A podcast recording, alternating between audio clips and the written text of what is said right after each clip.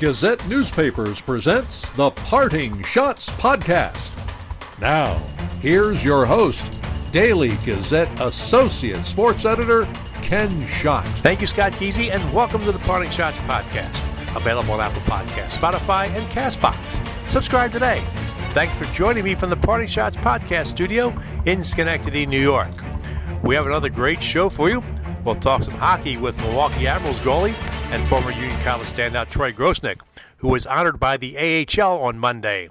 And I'll speak with Bob Gaudet, who announced last week that he is stepping down as Dartmouth men's hockey coach, ending a 32 year run coaching in college hockey, the last 23 with his alma mater. Well, first, the inevitable happened on Monday when the New York State Public High School Athletic Association announced that it was canceling the Spring Sports Championships. That was followed shortly by Section 2 announcing that it won't have a postseason while keeping open the hope of having some kind of shortened regular season. On Tuesday, I spoke with NYSPHSAA Executive Director Dr. Robert Zayas and Section 2 Executive Director Ed Dopp about the announcements. First up is Robert Zayas. Well, Dr. Zayas, appreciate you coming back on the podcast. Uh, again, once again, on, under unfortunate circumstances. Uh, first of all, how, how are you doing? How are you holding up during this uh, pandemic? Yeah, appreciate you asking. Holding up really well. Just uh, trying to get used to the new normal. Yeah, it's it's unbelievable how we're you know dealing with all this stuff. And obviously, the announcement came on Monday that I think it was the inevitable announcement that the uh, spring sports season for the state championships was going to be uh, canceled even though you know it was, you knew it was inevitable, I mean, how much does this hurt? Yeah, it's disappointing because I realized that students are ultimately negatively impacted by this decision, but it really came down to the point where we didn't have much of a choice because of the time constraints that we're under. Yeah, I mean, just you know, the fact that you know the schools are closed until May fifteenth, at least right for right now. I mean, there's really nothing you, you really could have done. I mean, I mean, even if you try, even if these sports seasons get going, it's going to be tough to even have a regular season, have section two, two champ, uh, sectional championships. In fact, uh, on Monday, uh, shortly after your announcement, Section Two announced they're not going to have their uh, tournaments this year. So it's, it's, I think it was just the inevitable situation here. We're not going to have a normal season, I mean, even if we have a regular season for, for the for the regular high schools. Yeah, I think we're we're just having to take the information as it becomes available, and then make decisions um, based upon that, and try not to speculate too far in advance because it's not going to serve us well with how rapidly developing the the whole situation um, is changing. Yeah. And then late last week, down in Long Island, sections eight and eleven announced they were canceling their seasons. I mean, when when you heard that, was that just the, the the blow that said, okay, we're we're just going to uh, cancel our cancel everything as well? No, that wasn't the catalyst for us canceling the Spring State Championships. And I've been asked that question a couple times. What Long Island did was a, they made a decision that was best for Long Island. Obviously, their situation um, in in that part of the state differs from the situation or the number of cases in in other parts of upstate New York. But um, Long Island having to cancel their spring regular season on April 21st had no bearing upon the decision that we made yesterday. Uh, I'll, I'll throw this out. Could you have had a state championship without those sections? Yeah, we could have. That's a, a membership driven decision. Uh, I wouldn't have wanted to because I think, considering the crisis that we're under, I, I don't think that that would have been beneficial for our membership overall. But you know, looking at if for some reason that would have occurred, um, you know, I think that that would be something that I would certainly take to the membership and get their feedback on and get their approval upon. How much discussion over the last uh, month or so with the athletic directors and the school administrators? Uh, were there, what kind of ideas were being bounced around to, to try and salvage some kind of state championships? Well, it really got to the point where we were losing venues um, SUNY Cortland notified us um, last week that they were not going to be able to host our girls lacrosse championships, with New York pause being in effect at least until May 15th. Um, you know, and then once you get kids back into school, and assuming that athletics is part of the reopening process, you need to have at least six practices in all spring sports. Baseball requires 10 practices. So by the time time you put all those practice requirements together, when we get back into school, social distancing restrictions, you really got to try to figure out is there just simply enough time to hold a state championship? So with New York Pause being extended to May 15th, that that really made it real challenging for us to even be able to consider hosting a state championship in a manner that would be beneficial to the student athletes who are participating and the fans who are attending. Had there been any consideration of maybe extending the state championship possibility? I, mean, I think what June 13th was the drop dead date for the because obviously there had regions would have been taking place soon after that. Yeah, I mean that had been um, initially kind of bounced around a little bit just within uh, the internal circles of our leadership within the association. But when you have to also look at when our school is going to get out of school, with um, many of them having their 180th day now being in mid-June rather than at the end of June because many schools have just went right through spring break. Um, you have to really try to analyze at what point are schools going to be able to consider participating in a state championship event or a postseason. So um, that was a, a thought that had been kicked around, but you know, amongst many, to, to be perfectly honest. Well, let's look ahead to the fall right now. Obviously, we're hoping that the situation will be improved by then. What What are your thoughts right now about uh, state championships then? Because obviously, I think in August the golf season will start off, and then we get into football, we get into tennis, uh, soccer, uh, field hockey. So, what are we looking at uh, for the fall? Yeah, as far as the fall season, we're planning to start fall sports with practice on August 24th. But obviously, with the impact that the COVID 19 crisis has had upon the winter state championships and now the spring state championships and potentially now the spring regular season throughout the state. I think I'm trying real, real hard not to speculate too much on what the fall is going to look like until we get a little bit closer to that point. Now, we are in the process of creating an ad hoc committee to go ahead and examine and analyze potential issues with the COVID 19 crisis and the impact it could have on the fall season. Um, our president of the association, Paul Harrica from Section 10, is going to go ahead and appoint that ad hoc committee when it is needed. And I continue, I stress when it is needed because right now we're still in a holding pattern. We're waiting for direction from the governor's office, from the New York State Department of Health, and when that information becomes available and we see a need for an ad hoc committee to be created, that plan is already in place. Yeah, it's going to be interesting to see what happens. Like I said, we're hoping that come you know this late summer and all that things will be back to normal, uh, somewhat normal. Uh, could you see maybe a, a, an abbreviated regular season uh, if things are still sort of uh, iffy? Yeah, I mean, there's so many different options for what we could do if needed. Um, you know, and I'm in close contact with with executive directors throughout the country, and there's some really, you know, a number of options out there that some states are considering, and then you start to look at what the NCAA has been discussing and what the NFL is discussing and Major League Baseball. So everybody's just trying to make plans based upon the fact that they're worried, but without really having a lot of information. I'm trying to sit back and say, let's go ahead and wait for something to be for more to be known about what the fall could be before we start doing contingency planning, building different scenarios, and uh, and really putting things in into action rather than let's go ahead and examine the information as it's readily available. Well, Dr. i hope the next time we chat in the fall, we're talking uh, state championships and uh, you know, the student athletes in the high schools are playing for them, and, uh, and sort of get sort of back to normal.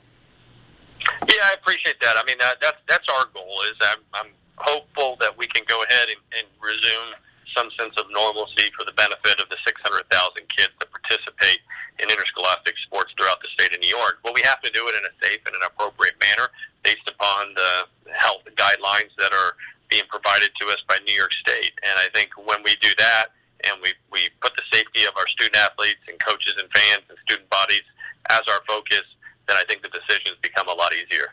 Well, Dr. Zayas, appreciate a few minutes and uh, stay safe and uh, have a good rest of the spring and a good summer. And uh, we'll, hopefully we'll talk in the fall and then uh, we'll have some good news.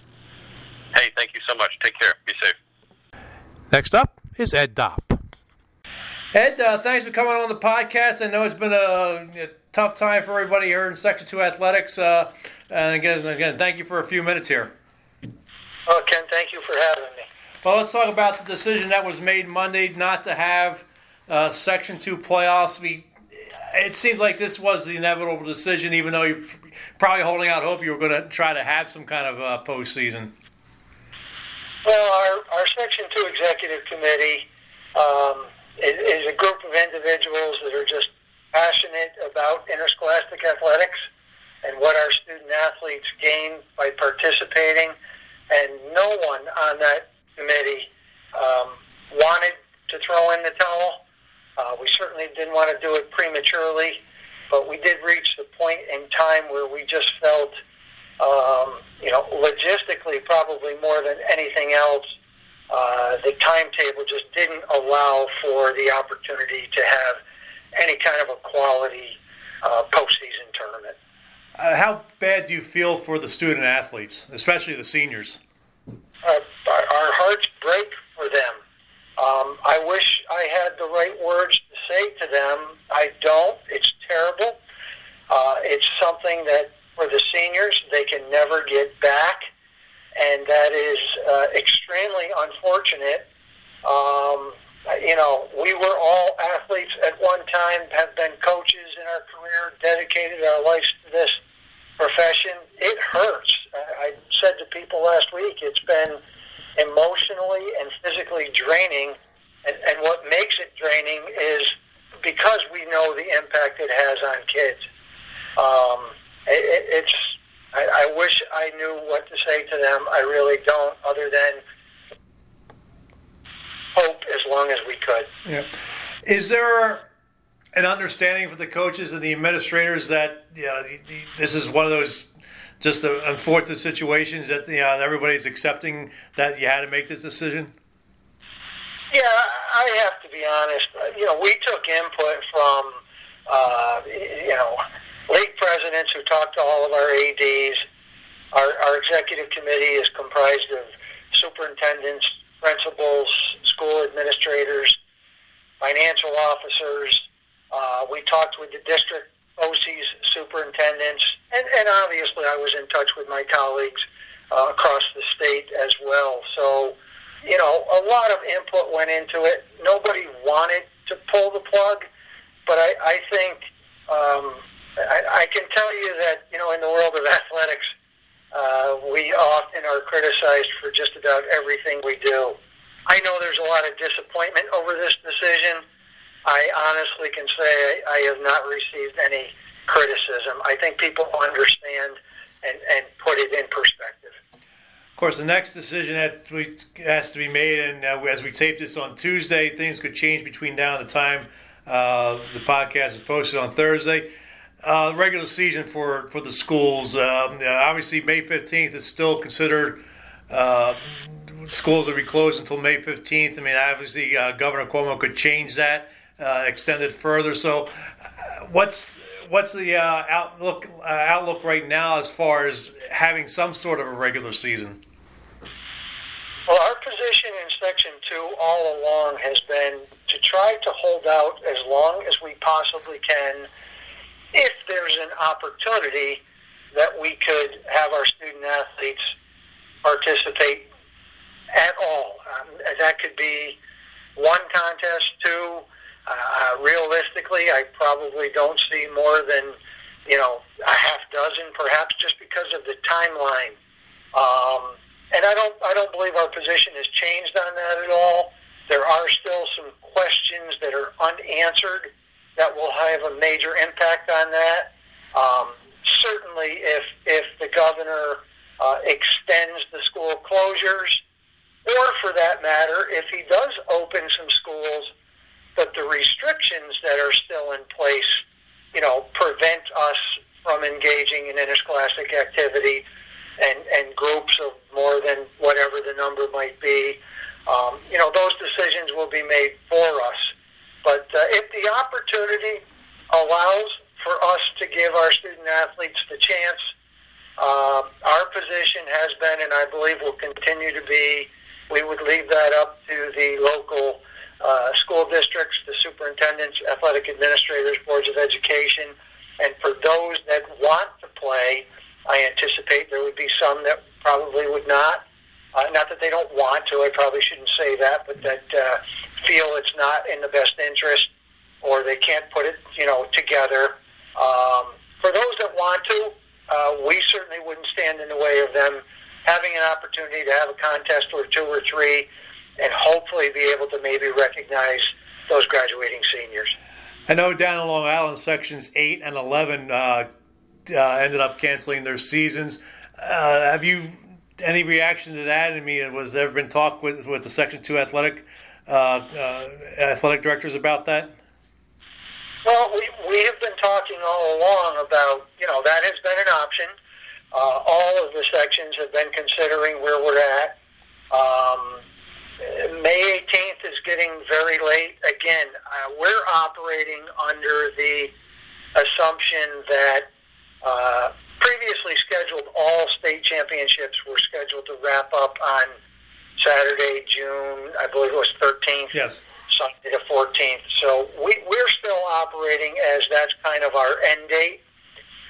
If in the best scenario, and I do think this is unlikely, but in the best scenario, if we got the go ahead on May 18th, NISPA is going to uh, tell us, uh, I believe they're probably going to start the clock over on required number of practices.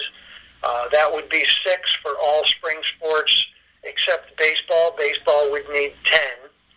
So that would realistically leave us about three weeks to get some contest in. If that date goes beyond May 18th, um, we hope we don't have to, but we could reach a point where, with again the input from all of those uh, groups that I mentioned earlier, it, it may just in fact be time to say we tried to keep the light burning as long as we could, but but it's time to uh, say spring sports are done. I talked to uh, executive director of the state, uh, Dr. Robert Zayas, earlier uh, in the podcast, and he was mentioning that uh, looking ahead to the fall, they're forming an ad hoc committee to see what they can do to get the fall season going. Uh, what about Section Two as far as looking ahead toward the fall, and if this we still have a situation with this pandemic? Yeah, we started our conversations about the fall uh, about two weeks ago. Um, we too are forming a committee. Our president, Joe Sapienza, and past president, Chris Coleman uh, are putting together a committee uh, to start looking at anything and everything, uh, starting with if we're able to start on time, what are the challenges we're going to face, uh, you know, getting physicals for fall student athletes, getting coaching certifications, those type things, uh, right on up to the extreme. What if we can't get started on time? Is there an option? Obviously, we would have to work with NISPA and the other sections, but is there a chance to somehow condense the three sports seasons into the school year at time frames that we have never seen or used before? But uh, we are starting to at least brainstorm what those challenges and potential solutions could be. Yeah, I saw one suggestion out on Twitter where maybe you put the football season in the spring and move the baseball to the fall. I mean, I don't know how uh, viable that is. Yeah, I, you know that that that suggestion has been around for years. You could make a decent argument for it one way or the other.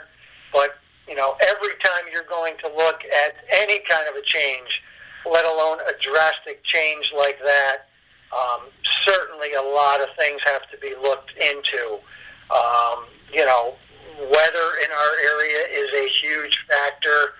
Uh, in addition to that, we also have to be very conscious and aware and we do have good numbers to, to base this information on, but you know, you don't want to start moving things around and then really force student athletes to choose one sport over the other. I, I think the majority of us would, would say, well, there are certain cases where sport specialization is, is what should happen. I think the overall majority of us believe that providing the opportunity for student athletes to play uh, at least two, if not three seasons, is very important at the high school level. Well, I'd appreciate a few minutes, and uh, hopefully next time we talk, we have some good news uh, for the uh, high school student athletes in the sports seasons. I certainly hope so, and uh, I, again, I thank you and, and all of your colleagues for helping us get the message out. And, and most importantly, you know, there's a lot of things going on in in our world right now, and they're they're far more serious than interscholastic athletics. But interscholastic athletics is still very important to, to our student athletes us, and, and we thank you folks for uh, giving it its due diligence. Well, I appreciate you saying that, Ed, and uh, stay safe out there, okay? You too. Take care now. Coming up, I'll talk with former Union College hockey goalie Troy Grosenick. You're listening to the Parting Schotts podcast, available on Apple Podcasts, Spotify, and Castbox.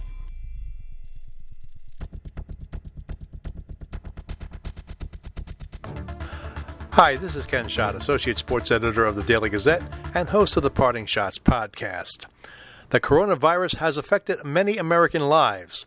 To help prevent the spread of the coronavirus, the Centers for Disease Control and Prevention have the following tips. Avoid close contact with people who are sick. Cover your cough or sneeze with a tissue, then throw the tissue in the trash. Avoid touching your eyes, nose, and mouth.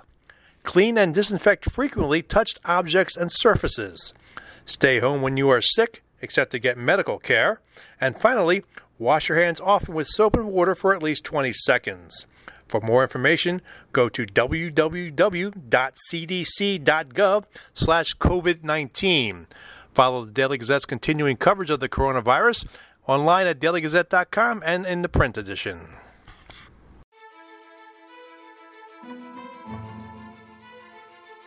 Back on the Parting Schotts podcast. On Monday, the American Hockey League, you do remember the AHL Capital Region, don't you? Announced its winner of the Yanick Dupre Memorial Award given to the AHL player for his outstanding contributions to his community and charitable organizations. The winner of the award was Milwaukee Admirals goalie and former Union College standout Troy Grosenick. I caught up with Troy on Tuesday to talk about the award and how he and his family are handling the pause in the AHL season because of the coronavirus pandemic. Troy, thanks for coming on the podcast, and I uh, hope you're staying safe out there in the Midwest, and you and your family.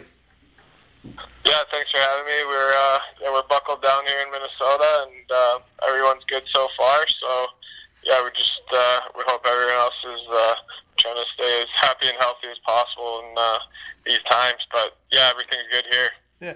Uh, it was announced Monday by the American Hockey League that you were named the uh, Yanick Dupre Memorial Award AHL Man of the Year. Uh, congratulations on that. Talk about what that award means to you. Yeah, obviously, just humbled and honored to, to receive the award. It's um, it's kind of hard to, to put into words. Obviously, you don't really do community service um, to to get awards like this, but uh, it's just really special to me. Um, playing in my hometown and um, looking back on all the all the people that affected me growing up and and uh, how lucky I was to have teachers, coaches, mentors, and family that I had growing up in, in that community. Um, and it's just uh, I was able to do just do a lot of, of small things to try to uh, kind of pay it forward um, and hopefully help uh, touch kids' lives. And uh, that's really really the only goal was was uh, you know to hopefully impart some of the wisdom that, that I was lucky enough to receive growing up to kids uh, in the area. Yeah, I'm looking at some of the uh, things you are doing with the Admirals, and I'm just wondering when did you have time to actually play hockey? yeah, I mean it's um, it, it's funny. I mean it, the list looks. I feel like the list looks a lot more extensive than um, than it actually feels like going back on. And part of that is I, I just really like you know enjoy enjoying time with kids. Um, whether it's it's kids playing hockey or or kids going through a battle of some sort.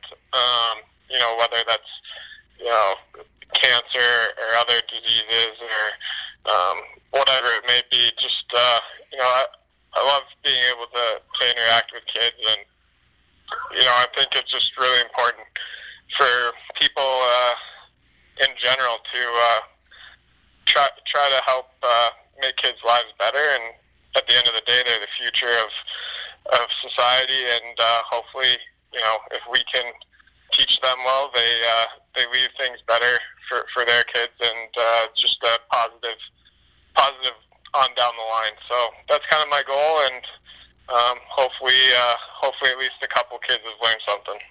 One of these is uh, make a save, uh, save a life. You pledge a dollar for every save you make this season. Did you ask your teammates to have it just stay out of the way and have them have the opposition take a lot of shots on you?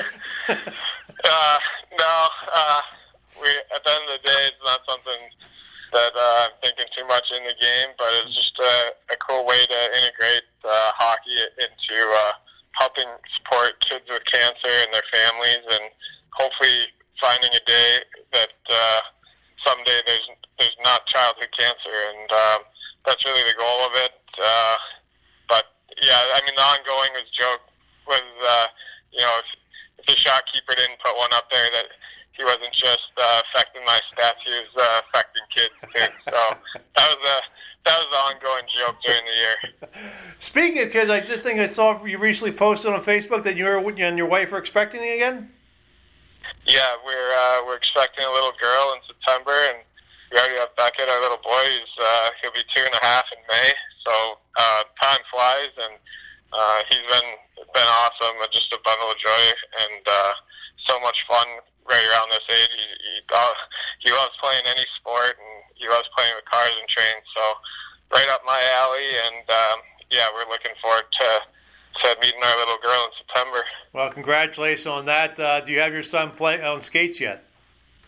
Yeah, he's uh, so he got his first pair of skates uh, right around November, December last year, and uh, we got him all, all the hockey stuff. Most of it was a little bit big, but uh, yeah, he started kind of being able to, I don't know if I call it skating, but shuffling around on the ice uh, on his own uh, actually in December. So um, it's pretty crazy, just all the things that, uh, I mean, kids learn so quick that um, it, it just, it honestly amazes me. I mean, he got a bike like two days ago and he's already pedaling it around. So uh, with training wheels, of course, yeah. but um, it, it's crazy how fast they learn things. And um, yeah, he uh, we we didn't expect too much when when we got him on the ice the first time, and it was just uh, two or three times, and he was standing on his own and and uh, doing what he could out there. So it's been a lot of fun to see uh, to see his improvement and just how much fun he has when he when he gets to go on the ice. Well, let's talk about the season for the Admirals, uh, Troy. Um, you guys are at the best record in the AHL when the uh, the uh, pause hit here, 90 points on the season, a 714 uh, winning percentage. Uh, how tough has this been? Uh, looked like you guys were a Calder Cup contender.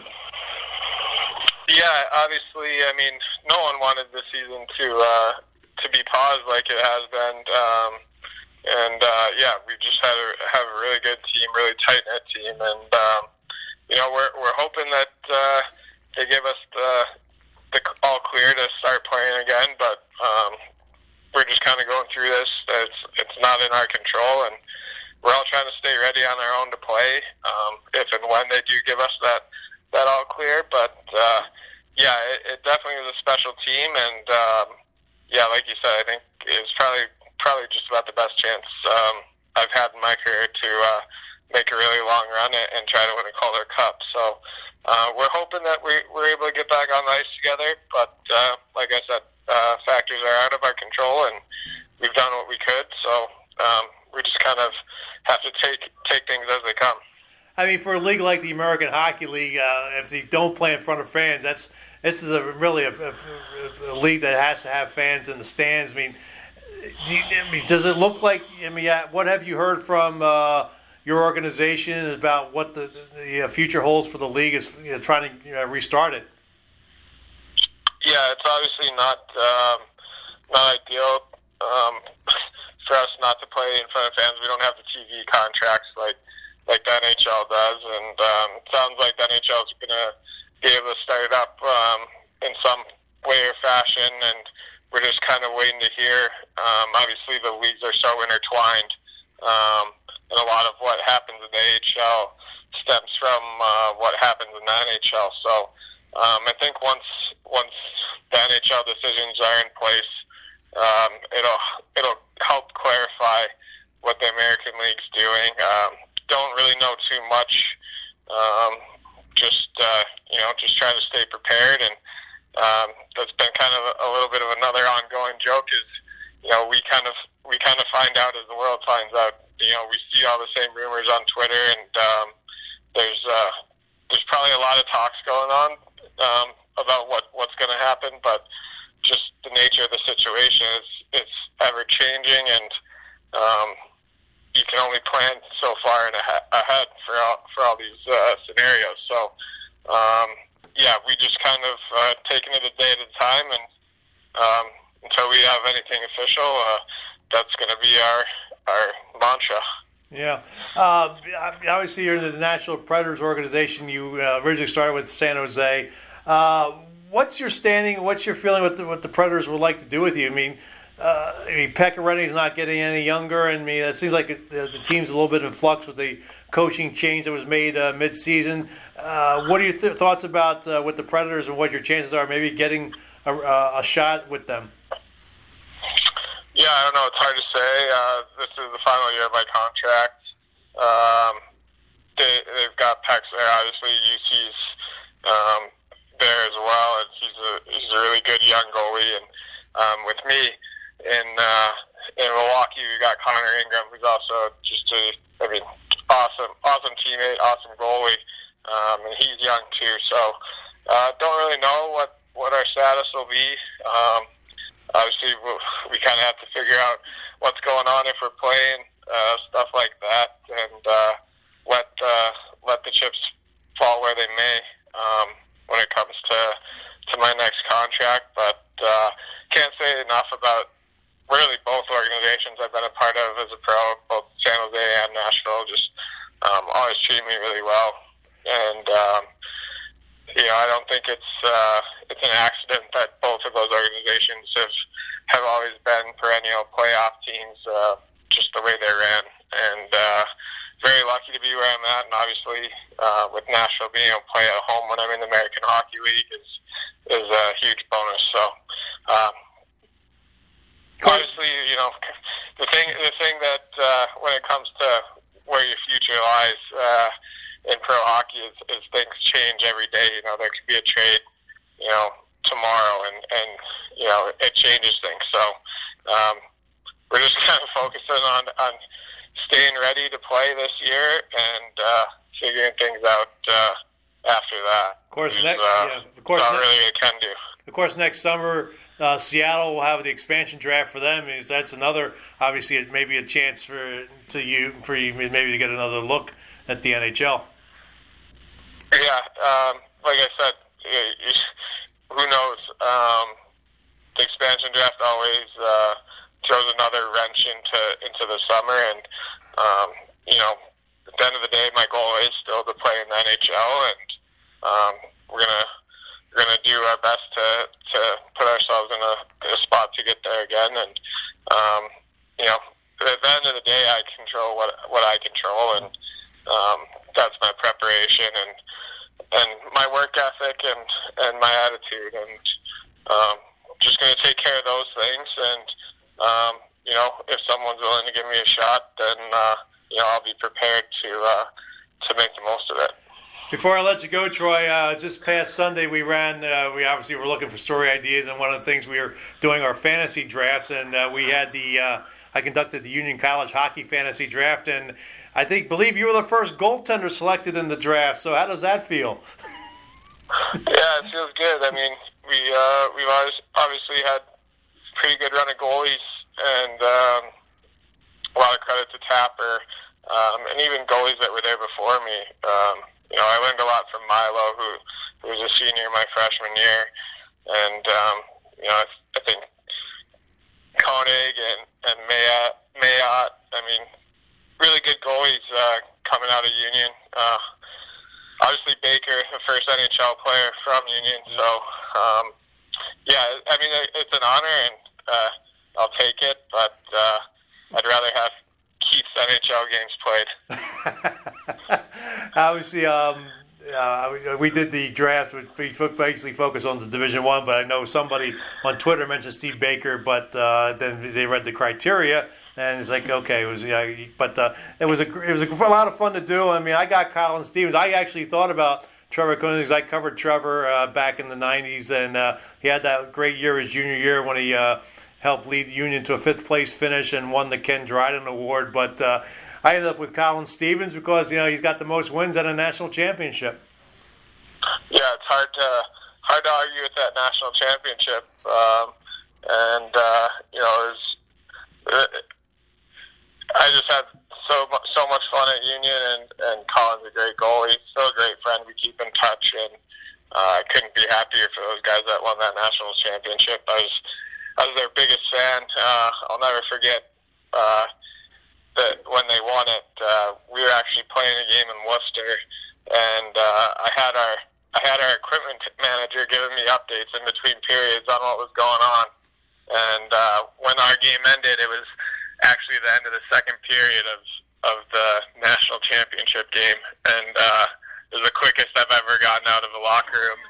um, Meg, Maggie, we were engaged at the time, and um, we just uh, I, I just told her we're getting back to the, the apartment as fast as possible, and it was only like a five minute drive from from the rink in Worcester to our apartment. And hustled in the car, got there for the start of the third period, and I mean, I, I don't know if uh, the rest of the the rest of the apartment building probably thought that I was throwing a big party, but it was really just me making all the noise uh, that whole third period. So was awesome, and uh, just uh, really honored to have played with those guys, and so proud um, of what they accomplished, and proud to be a part uh, of Union College uh, hockey. And uh, you know, it's just it's a it's a close knit family, and and we all stay in touch uh, to this day, and it's great. Right now, we're kind of in the phase of we see each other uh, at weddings every summer, and um, Wayne Wayne Simpson's supposed to be getting married this summer, so hopefully uh, the the travel uh, risks are are mitigated by then, and, and we'll be I'll be able to see each other uh, at that wedding. So it's just a lot of fun to be able to look back on our time at Union. It's definitely special for all of us. Well, Troy, it was a lot of fun covering you when you played there, and I you always were stand up, uh, win or lose, and I always appreciated that.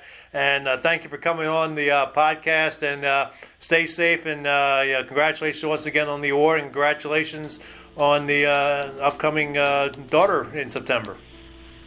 Thanks, Ken. Appreciate it. hope you guys are staying ha- happy and healthy. Yeah, thanks again, Troy. Yep, no worries. Up next, I'll speak with retiring Dartmouth men's hockey coach Bob Gaudet. You're listening to the Parting Schotts podcast, available on Apple Podcasts, Spotify, and Castbox.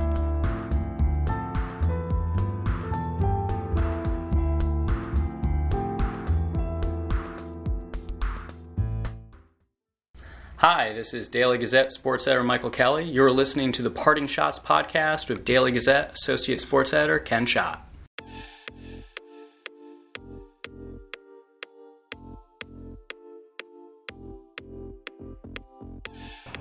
Welcome back and thanks for listening. My next guest has been a fixture in college hockey from his days as a goalie for Dartmouth and then his 32 years as a head coach, nine at Brown, and the last 23 at Dartmouth.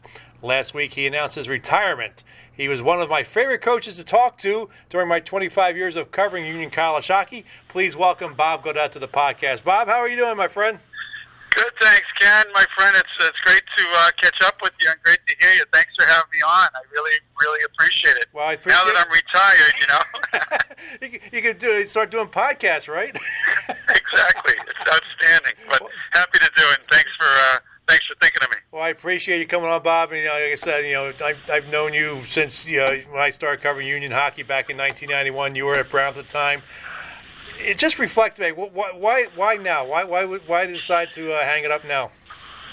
Well, it's um, it's interesting, Ken. You know the, um, you know the whole thing with COVID nineteen. It's it's been tough for everybody. You know, obviously the poor people that have been afflicted and been sick, and um, we're all working from home. Um, and so I've just had some time, and I think time's a dangerous thing. So, you know, I've been I've been able to uh, work from home, obviously, and stay on top of things. But it, it just gives me an opportunity to put things in perspective and prioritize. I've got um, elderly parents. My dad's going to be 90 in a couple of months. My mother's 88. They still live in the same house we grew up in in Saugus, Massachusetts. So I want to get down when things settle down here and um, and help them out. And um, I, my wife also, she, my wife's been by my side through this business for 37 years. All the years that I've been coaching, she's been a coach's wife, and um, she's been just terrific. And I, I just think it's time to reconnect that way. And it's, uh, but it's been fantastic. And you know, it's um, I've been blessed, you know, with a great opportunity. Brown gave me a chance when I was a 29 year old to be a head coach, and um, you know, then to come to Dartmouth and be able to be here 23 years, have all those great um, guys that played here and have those great relationships and you know coach my two sons watch my daughter go through college at dartmouth. It's just been incredible. So i'm very blessed and very thankful. And of course, your wife, I believe, went to Dartmouth, didn't she? she did yeah. She was a classmate a class of 81 um, we met um, in college obviously but i remember a photo that we took um, during graduation right after graduation on the green at dartmouth where the uh, graduation was held and uh, we look back at that photo and to think all these years later, you know, we would have come back to our alma mater and had kids go to school here and have a chance to coach the kids and be the hockey coach. My wife got a great Dartmouth Alumni Award, a real a prestigious award for all the work she's done for Dartmouth in alumni relations for 19 years. Uh, she retired a couple of years ago. So, yeah, it's been, it's been great, Ken. It's here great, and there's real good people like yourself that I've met along the way that uh, love the game and support it. And um, so, yeah, it's been it's been fantastic. Tough to tough to do to give it up, but it's been fantastic. Yeah. I mean, what led you to become a college coach? It, it's funny, Ken. I, I didn't see myself coaching. Um, my my old coach George Crowe, who passed away just a um, a year and a half ago or so, I owe him greatly. He he was my mentor. He saw something in me. I, I, I graduated from Dartmouth in '81. I signed with the Winnipeg Jets, and I wasn't good enough or in the right place in the right time or whatever. And in '83, he offered me a coaching job just out of the blue. I hadn't coached at all, and back then there was only one assistant, um, you know, with the varsity teams at the Division One level, and uh, he brought me on, started me in coaching, and um, you know, 37 years later, you know, I was still doing it. It's just incredible. But uh, I, I owe George so much because he saw in me something that I didn't see in myself, and um, you know, it's great. He was a great mentor and a great friend to me. When you took over at Brown, uh, what was it like? I mean, I, I was some struggles early on, I believe. that's, that's an understatement. Yeah. I took over there, and um, in fact, I just got a great note from John Perry, the athletic director, that um, I've been overwhelmed with people that have reached out. But John Perry, the athletic director that hired me at Brown, related a story to me that I I called him out of the blue. I don't think I was being interviewed for the job, and I called John directly, and I said, John, Bob Gaudet, assistant coach at Dartmouth, when can I come and talk to you about the job? and he said, he said, how about tomorrow? and uh, I came, and and I, I wasn't their top choice. I know that. They they offered me the job, and uh, yeah, the struggle, you know. So so I went from Dartmouth being the assistant coach to Brown being the head coach. We went to Dartmouth our first game um, as a Brown coach, head coach, my first head coaching game, and we won. I think it was three to two. We beat Dartmouth. Um, all the guys that I coached, we beat them in their own building, and then we went on to lose 25 straight games. We were one in 25 my first year, Oh, and that's the other really amazing thing to think that you know the resilience. I, I you know I, I look at that as just a, a, a great thing because I saw the dark side right away, and so and and and to, then to be in the NCAA tournament for maybe five years later at Brown, you know, like I had a great staff and really really good players, and um, that was a really fun rebuilding process. But I owe Brown an awful lot, and uh, you know those early struggles really helped me understand you know how precious the good times are. I think. Yeah, some of those mid '90 teams you had at Brown were some pretty good, good teams out there. Yeah, that we had an interesting team, really hard-working team, uh, a skilled team. I had some really, really good players. Um, you know, Scotty Borek and um, Brian McCluskey came in and really helped helped me. Two Dartmouth guys, actually, dear friends, helped me get that thing going. And then Brian DeRocher and, and Jamie Rice uh, were fabulous. And you know, we worked really hard. Brendan Whittet was one of my players, the head coach at Brown now, and he eventually came up to Dartmouth with me for 11 years. Um, but we had some some really good players, uh, but an incredible work ethic on our team. So it was just a fun experience, and and I wasn't much older, you know, relatively speaking, than a lot of the players when I started. I was in my 20s when I started. So it was, uh, yeah, it was just a great process and a great learning um, chance for me, and um, you know, it was it was really cool. And I have a lot of friends down there at Brown. It's you know one of my favorite places, and uh, but I had the opportunity to come back to Dartmouth, and that's what I did. Yeah, I wanted to ask you about that. I mean, how was that an easy decision to return to Dartmouth because that was an, another rebuilding situation? Yeah, it was. Um, it was a place, Ken, that my kids who were young, you know, I, Joey, I think was nine, Jimmy was seven, and Kelly was just a little bit of a thing. She was, you know, one going on two.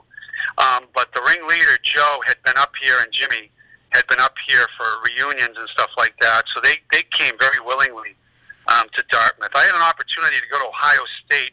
I was offered the head coaching job there out of out of the blue at one point, and um, that one didn't seem the right fit. Wonderful place, um, but it didn't seem like the right time frame. It was a couple years before I went to Dartmouth, and um, coming to Dartmouth was a natural because the kids had been up here, and you know we loved the place. And I loved the school so much.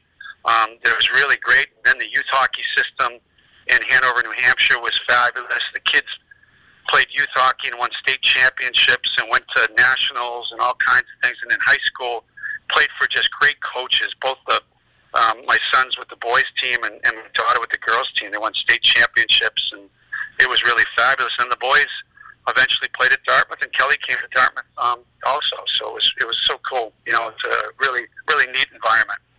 One thing I've always liked about you, Bob, when you know I cover games, and it's your passion. I mean, you don't hold back. I mean, there's times you give gave the, the officials uh, some some lip, but it was but at the end of the day, I mean, you afterwards, it was always uh, never never complain about officiating. You always were complimentary of. Uh, but what about your passion? I mean, just uh, the high energy you had behind the bench. Did you ever worry about maybe going too far? Yeah, I was. You know, I, I did, um, and um, the passion was something that I I just kind of came upon naturally. I, I'm actually Irish, despite the name, and uh, I think I got that, you know, a little in the genes. Um, but I did have to, you know, I think especially when my kids came to school, it, it dawned on me that, you know, I, I, you know, if I'm gonna if I'm gonna be able to do this for as long as I wanted to do it, I've got to pick my spots. And um, but you know what's funny, Ken, is is my passion. Like even with the referees, I've got a lot of um, messages from referees. We had a lot of fun. They're they're good guys, you know, and they have a hard job. And so it was never anything personal. It wasn't ever cutting somebody down or or um, you know insulting them or anything like that. Um, what it was far as when I was at Brown when I started, we needed a lot of help. You can imagine in the one in twenty five season, the kids needed my support. So I started actually sticking up for our kids and doing it very vocally. Mm-hmm. And and it, I created a little bit of a monster. It's part of my maybe part of my mentality a little bit, but I I started and I, I just, you know, it was was what it was. But I've never belittled our kids, never yelled at our kids on the bench or on the ice, and and I was trying to support them, you know, trying to trying to get the best call. But I have a really, you know, interestingly, I have, and you know, a lot of people. I actually have a really good relationship with the referees because there's a lot of give and take. There's a lot of one-liners. And there's a lot of jokes that go back and forth, and you know, it's actually pretty funny when you're on the bench because you try to keep the guys light, you know one particular game, and I, I, if you remember, Elliot Olshansky used to cover uh, ECAC for uh, USCHO.com. There was a game at uh, Thompson Arena back on January 31st, 2004. Uh, in that game, it was a 7 0 Union victory. In that game, Grant Lewis got called for a major hitting from behind and a game misconduct uh, 19 seconds into that. And Union went on to score three power play goals. And what Elliot always talks about this game was what happened after the post game and he was waiting for me to ask the first question, and I sort of let him do it, being I was being courteous. And then he you know, he claims I threw him under the bus because I didn't ask the first question. well, Because I, I don't think I don't think you were happy with the call that uh, on the Grant Lewis hit from behind. Uh, it was John Murphy who was the referee that, that night. As I'm looking at the uh, score sheet from that game. Oh yeah, John and Dan were they, they were good too, you know, and and Murph, they they did a lot of games, and you know, like uh, I I don't remember exactly the call. You know, they're all a blur now, but Grant Lewis is one of my, you know, he's a dear friend and uh, a kid that I absolutely love. I went to his wedding a few years ago in Milwaukee, and it was just a hoot. There was about I don't know how many Dartmouth former players there, and and I was there, and we just had a blast. And uh, he was one of my favorite guys. Really, really good player, and uh, went on to play played some with Atlanta in the National League, and uh, so I'm sure I was just sticking up for him and giving Murph a hard time. Yeah. You had you know many NH players go to the NHL. I mean, Ben Lovejoy won a cup with Pittsburgh. At least Stempniak had a yeah, pretty good career. Uh, how proud are you of the guys that made it to the NHL? Oh, really proud. You know, there was there was a bunch of them that, that did, and some of them, you know, you mentioned Ben Lovejoy, and um, you know, he brought the Stanley Cup back. You know, when they when Pittsburgh won it in '16, and actually filled the building August 1st of 2016. I just thought it was so gracious of Ben to bring the Stanley Cup back, and he signed every photo and took a picture with anybody that wanted to, and uh, I thought that was great. And he helped us out this year at a volunteer um, assistant role. I think he's got a I think he's got a future in coaching. He's, he's very very talented, really good guy, very honest, and the guys aspire to be what he became. And then Stempniak was just a just a fabulously skilled player. Played for a bunch of teams, but had a really good career and made a lot of money. And another guy was Tanner Glass. Yeah. You know, so they ran the gamut. You know, that, that's just a few of them. But Tanner was one of those guys that probably nobody predicted to to have the NHL career that he did. But he was just a passionate, hardworking, tough kid that did what he had to do to to help his hockey team, and he did the same in college and and as a pro, he was, you know, he had a really great career. And there's a, you know, there's a lot of them that, that played over the course of time, but those are, are three guys that are um, are very different, different positionally, different skill sets, and but just all wonderful guys. But I'm I'm equally as proud as those kids that went on to other things. Ken, you know that you know I see them at reunions and stuff, and they come back with families and they're great husbands and fathers, and um, you know that really makes me proud because they're really, really good guys. And you know, hockey players are that way. And to me, it's all about those relationships we have with the kids. You know, you go from a, uh, a coach to a friend after they graduate, and um, you know that's a really neat thing, and and uh, that's something I really um, cherish. How do you think the game of college hockey has changed over the time you've coached? Well, the speed of the game is is ridiculous. You know, at times I'm on the bench and you know I graduated in '81, and I'll I'll say to somebody, one of the assistant coaches, or something, you know, geez, did I ever play this game? You know, because the game is so fast and frenetic. Um, the training's so much different. You know, we didn't lift weights. We George Crowe was ahead of his time in terms of conditioning you know, but it was body weight exercises and calisthenics and stuff like that. But we didn't lift weights and didn't train specifically as hockey players. You know, so that's a big difference. The equipment's a huge difference. Obviously, everything's lighter. As a goalie, like I was, the puck actually hurt a lot of times when it hit you. And now the guys get hit in the head, and it's a glancing blow. But when, when I got hit, you know, geez, the gloves were off, and stick was in the air, and it hurt so bad.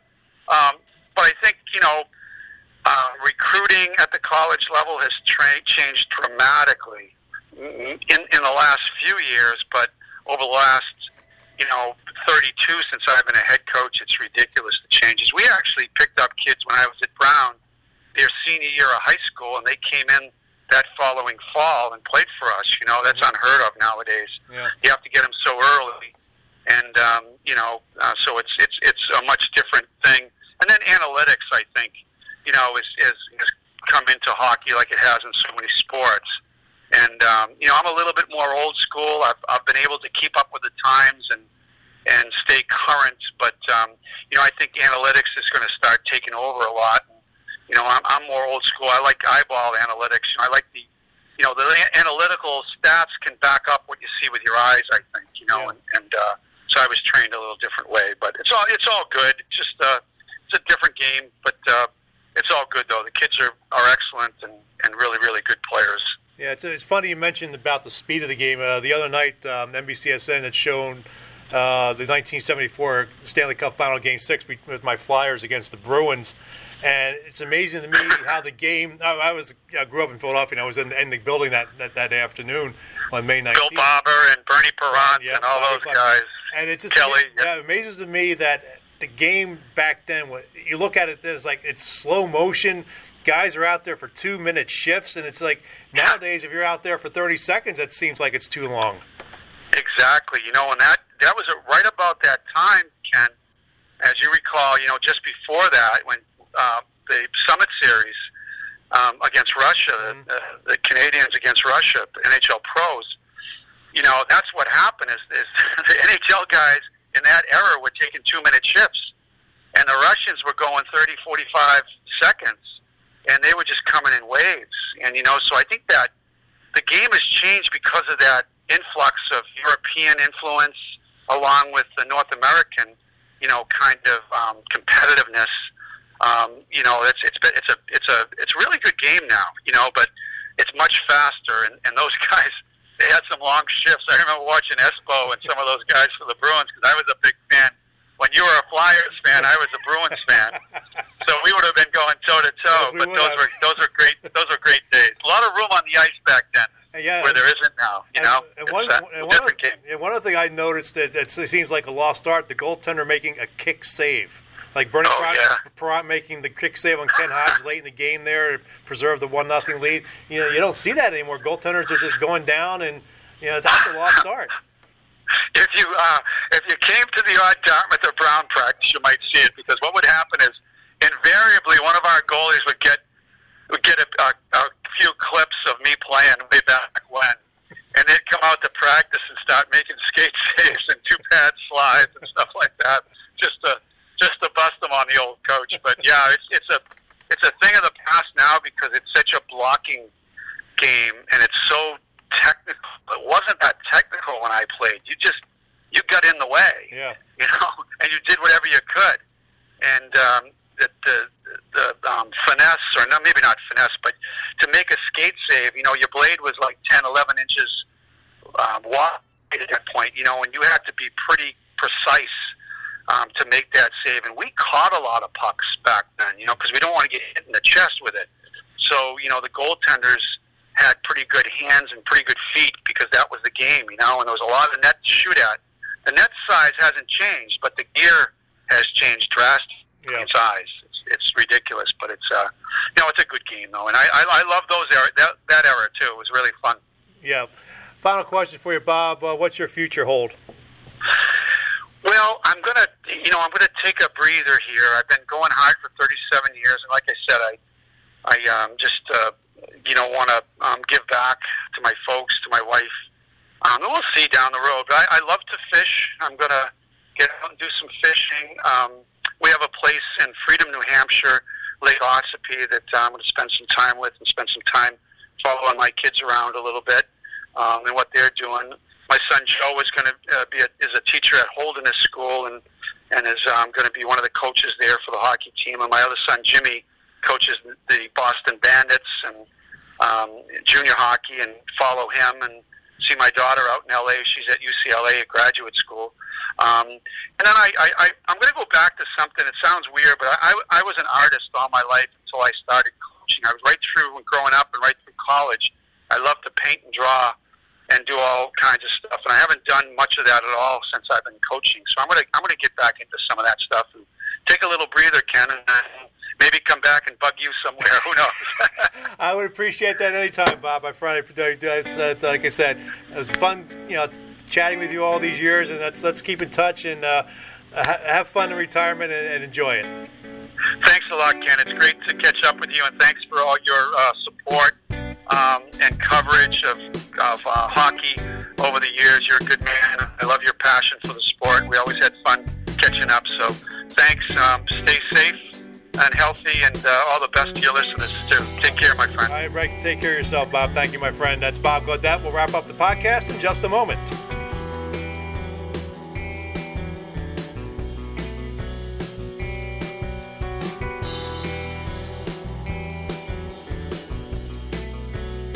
I'm Dr. Howard Zucker, New York State's Health Commissioner. I'm calling on all New Yorkers to do their part to slow the spread of coronavirus. Everyone, even young people and those who feel well, stay home. If you must go outside, stay six feet from others. This will ensure everyone who needs hospital care can get it. This virus spreads even without symptoms. Stay home and stay safe.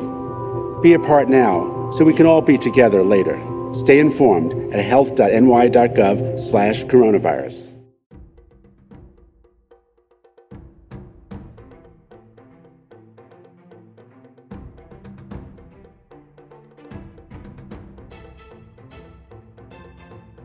Back to wrap up the podcast.